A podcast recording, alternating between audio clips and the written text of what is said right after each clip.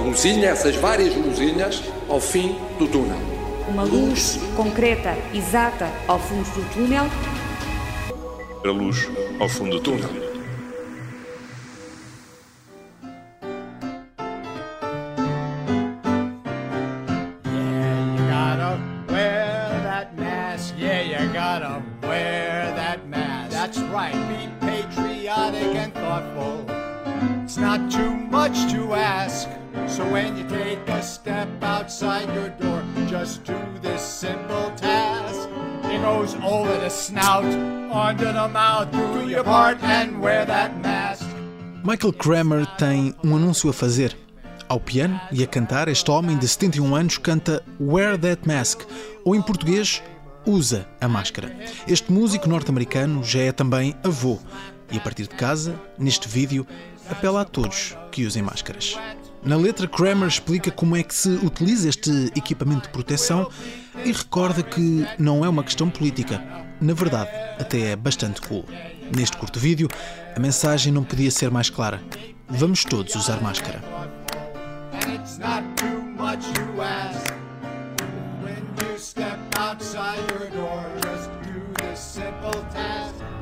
Apesar do reforço das medidas de proteção, a segunda vaga continua a atacar em força. A mortalidade e o número de casos diários são mais do que o que se registou nos meses de março e abril, e se havia dúvidas quanto aos perigos da covid dezenove, só em Portugal já morreram este ano mais pessoas por covid dezenove do que o ano passado pela gripe comum. E importa dizer que no ano passado não existia qualquer medida de controle sanitário. Perante esta situação pandémica, Portugal está em estado de emergência e assim vai continuar por mais quinze dias, apesar de se esperarem algumas alterações nas medidas restritivas. Neste cenário, continuam a surgir notícias quanto à produção de vacinas. Depois da Pfizer, a Moderna também conseguiu desenvolver uma vacina com mais de noventa por cento de eficácia, tal como a Coronavac, desenvolvida por investigadores chineses. É um sinal de esperança que surge em tempo recorde, mas ao mesmo tempo dentro do que tinha sido estimado pelos cientistas. Perante estes avanços, importa perceber o que falta para que as vacinas cheguem aos utentes. Hoje, falamos de vacinas e dos passos que se seguem.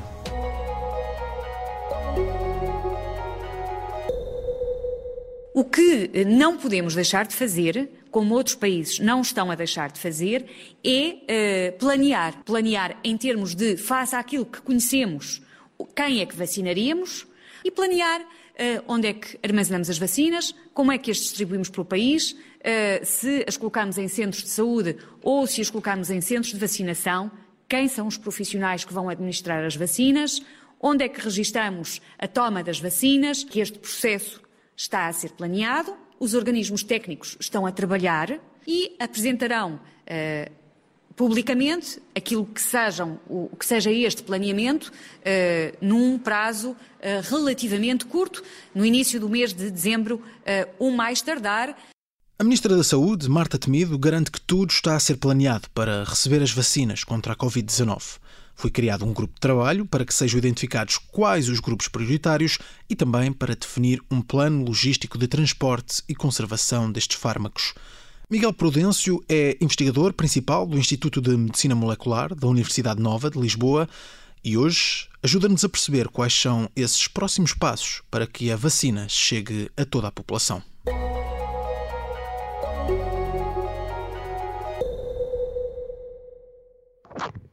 doutor Miguel Prudêncio?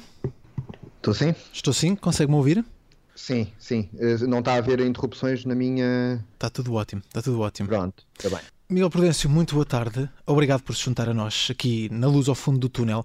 Vamos falar hoje de vacinas. Vamos tentar traçar aqui tudo o que é preciso para que a vacina contra a covid dezenove chegue agora aos utentes. Já vamos olhar para todo esse processo, mas para começar...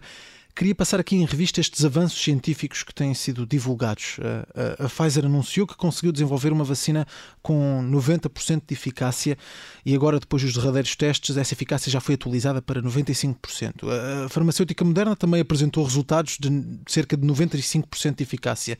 E de acordo também com um estudo publicado na, na revista Lancet, a Coronavac, desenvolvida por laboratórios chineses, também consegue ter uma eficácia a, a rondar os noventa por cento. doutor Miguel Prudêncio, o, o que é que nos dizem estes resultados e quais as diferenças que já são conhecidas entre estas vacinas?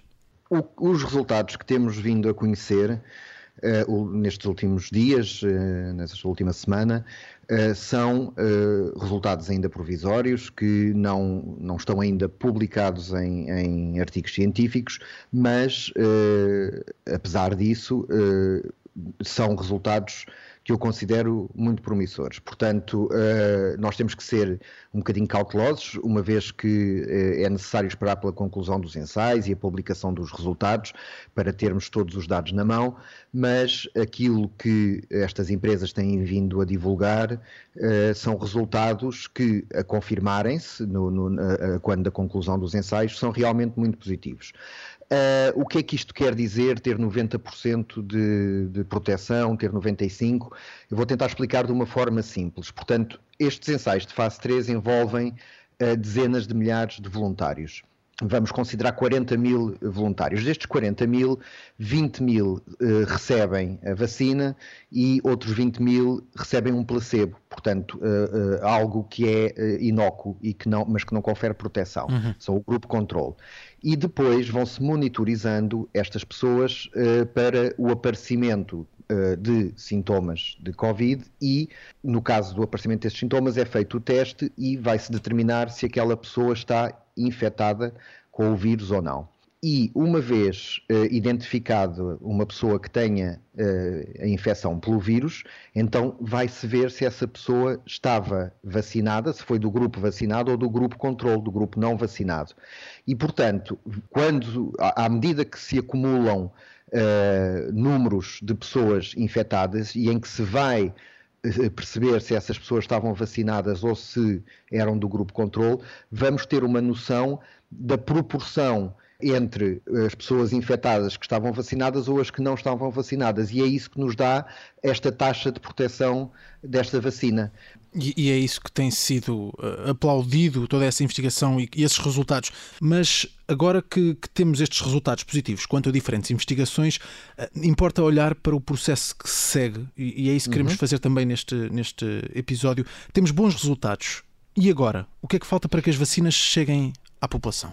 Muito bem. Temos bons resultados provisórios e, portanto, a primeira coisa que falta uh, para que a vacina chegue à população é estes ensaios serem concluídos e todos os dados analisados e uh, escrutinados, não só pela comunidade científica, mas pelas agências regulatórias, que uh, são quem tem que se pronunciar sobre uma aprovação ou não da vacina. Portanto, e sobre isso, este... quanto tempo é que estamos a falar? Aquilo que tudo indica é que até ao final deste ano uh, esse processo uh, possa, possa estar concluído. O processo Portanto, de concluir os análise testes dos resultados. E ter concluir aprovação. Os testes, analisar os resultados e depois ter aprovação.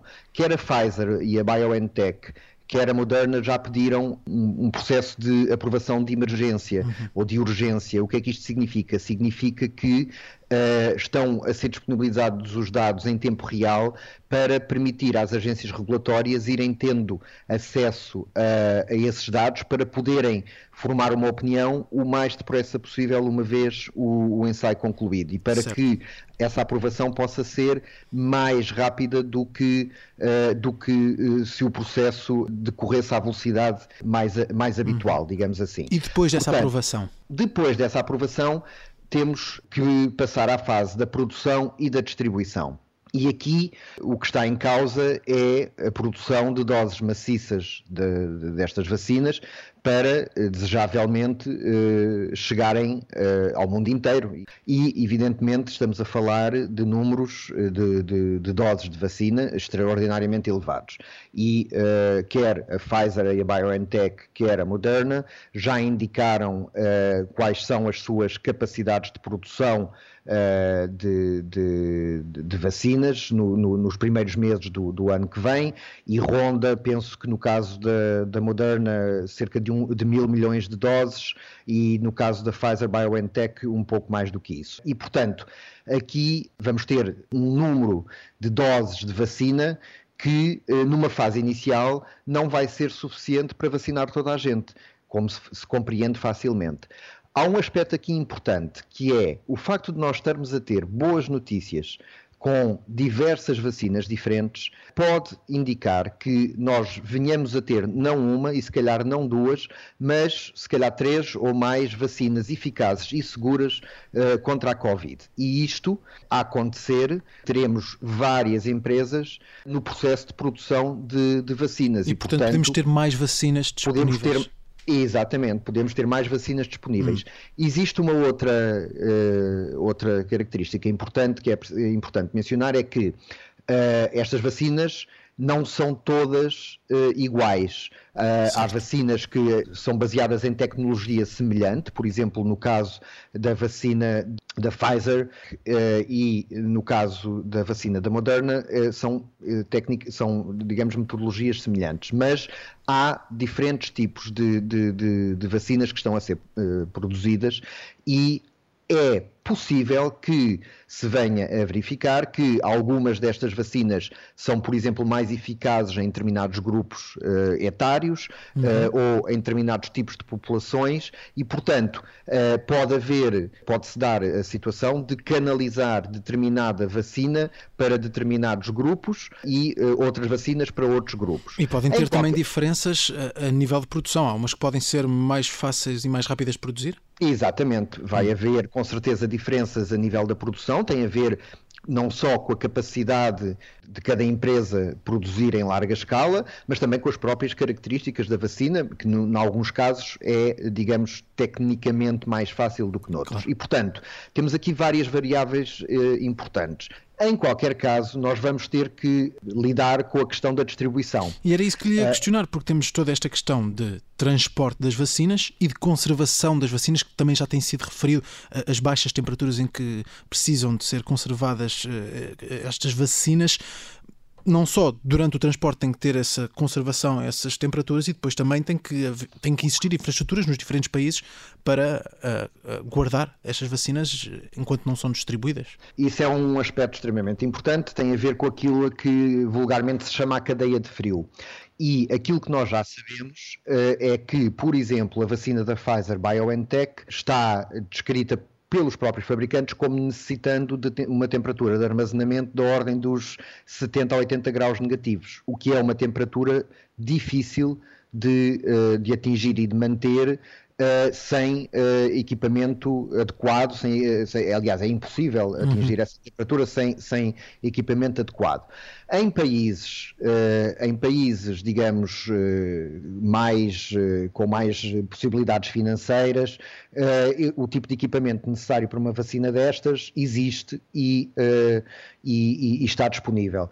No entanto, há regiões do globo onde conseguir manter este, este tipo de temperaturas de forma eficaz é significativamente mais complicado. Mas temos, por exemplo, a vacina da Moderna, que se Segundo uh, o fabricante, pode ser mantida a vinte graus negativos, que é a temperatura dos congeladores que nós temos em casa, e uh, inclusivamente é estável durante cerca de um mês a, quatro, a cerca de quatro graus, que é a temperatura de um frigorífico normal. Sim. E, portanto, aí nós temos também mais uma variável, que é que vacinas é que podem mais eficazmente chegar a diferentes pontos do, do globo. Esta é mais uma variável que tem que ser, que tem que ser equacionada, que é a questão de como é que nós vamos de, uh, manter as vacinas viáveis e distribuí-las nos sítios onde elas são necessárias. doutor Miguel Prudêncio, vou-lhe pedir um exercício talvez uh, difícil. Olhando para o melhor cenário e para aquilo que poderá ser o, o pior cenário a nível de tempo, uh, desde que foi feito agora o anúncio até que seja vacinada uh, a primeira pessoa, quanto tempo é que acha que ainda vamos ter que esperar? Bom, se me perguntasse isto aqui há, há, um, há uns meses, eu eh, se calhar seria mais pessimista do que sou agora. Uhum. Neste momento eu penso que se estamos a falar do início eh, de, de, de, da vacinação, eu penso que podemos eh, estar a falar do in, entre o final deste ano ou mais provavelmente no início do ano que vem. Uhum. Mas isto, eh, como dizíamos há pouco, não vão haver vacinas disponíveis para toda a gente ao mesmo claro. tempo. E, portanto, há uma grande diferença entre termos a, a primeira pessoa a ser vacinada e termos eh, vacinas disponíveis para, para toda a gente. E, portanto, por isso é que vai ser necessário ter prioridades na, na distribuição e na, nos grupos claro. uh, que vão ter, que, a, a quem a vacina vai ser disponibilizada primeiro do que a outros. E isso leva-me à minha próxima pergunta, que é como é que se definem esses grupos? Isso é uma questão muito importante que está a ser muito discutida neste momento uh, no mundo todo. Tanto quanto eu sei, em Portugal ainda não há uh, normas definidas sobre isso, como de resto na maior parte dos países ainda não há, mas há uma série de, digamos, de ideias daquilo que deverá ser, deverão ser os critérios a seguir. Eu, por exemplo, eu sei que no Reino Unido eles já têm um documento provisório e nesse documento eles apontam que uh, o primeiro grupo serão adultos que residem em lares ou que trabalham em lares, depois uh, uh, pessoas com mais de oitenta anos e, portanto, pessoas que prestam serviços na área da saúde, depois pessoas acima dos setenta e cinco anos, depois acima dos setenta, depois acima dos sessenta e cinco e por aí abaixo. Portanto, uh, o, que eles, uh, o que o Reino Unido uh, está neste momento a equacionar é uma, uma ordem de prioridades que depende essencialmente da idade das pessoas e da sua ocupação.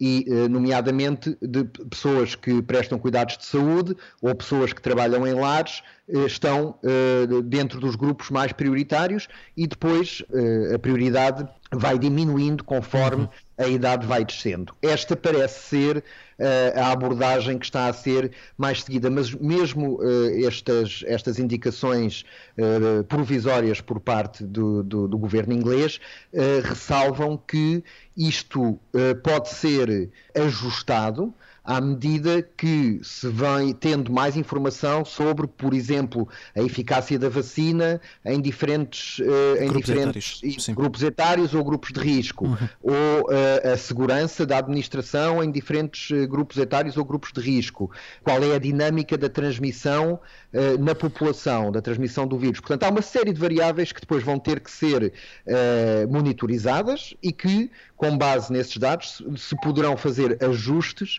a esta ordem de prioridades que eventualmente vai estar definida, mas que depois pode ter que ser ajustada em função daquilo que se vai aprendendo à medida que as pessoas vão sendo vacinadas. E toda a população tem que ser vacinada? Olhando, por exemplo, para Portugal, todo o país tem que ser vacinado ou uma parte da população é suficiente para fazer esse regresso à normalidade e para garantir aquilo que tem sido chamado como imunidade de grupo? Uh, não há um consenso absoluto sobre qual é a percentagem uh, da população que tem que estar imune para que uh, essa imunidade de grupo seja efetiva.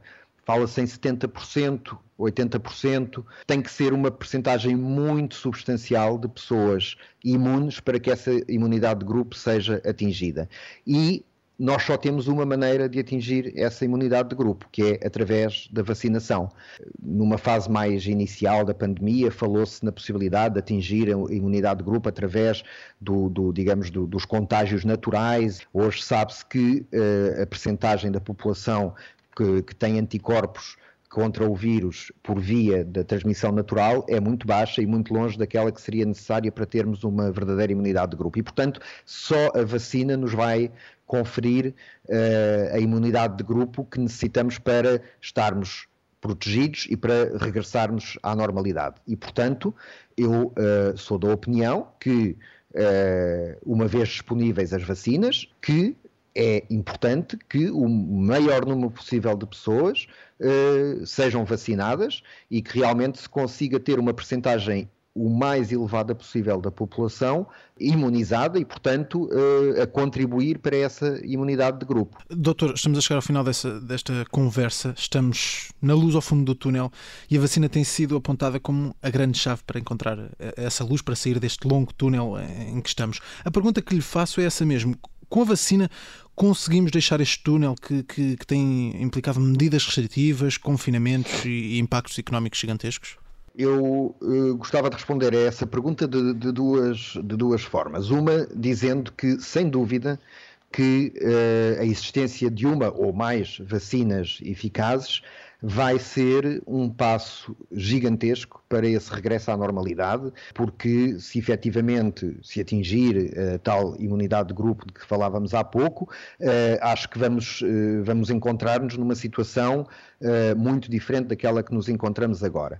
Mas eu gostava de voltar um bocadinho atrás à, na, na nossa conversa, quando eh, dissemos que as vacinas não vão estar disponíveis no imediato, quando começarem a estar disponíveis, não vão estar disponíveis para toda a gente ao mesmo tempo e vai, vão passar alguns meses, provavelmente bastantes meses, até termos vacina disponibilizada para toda a gente. E o, até lá... O que me está a dizer é que a caminhada ainda vai ser longa neste túnel.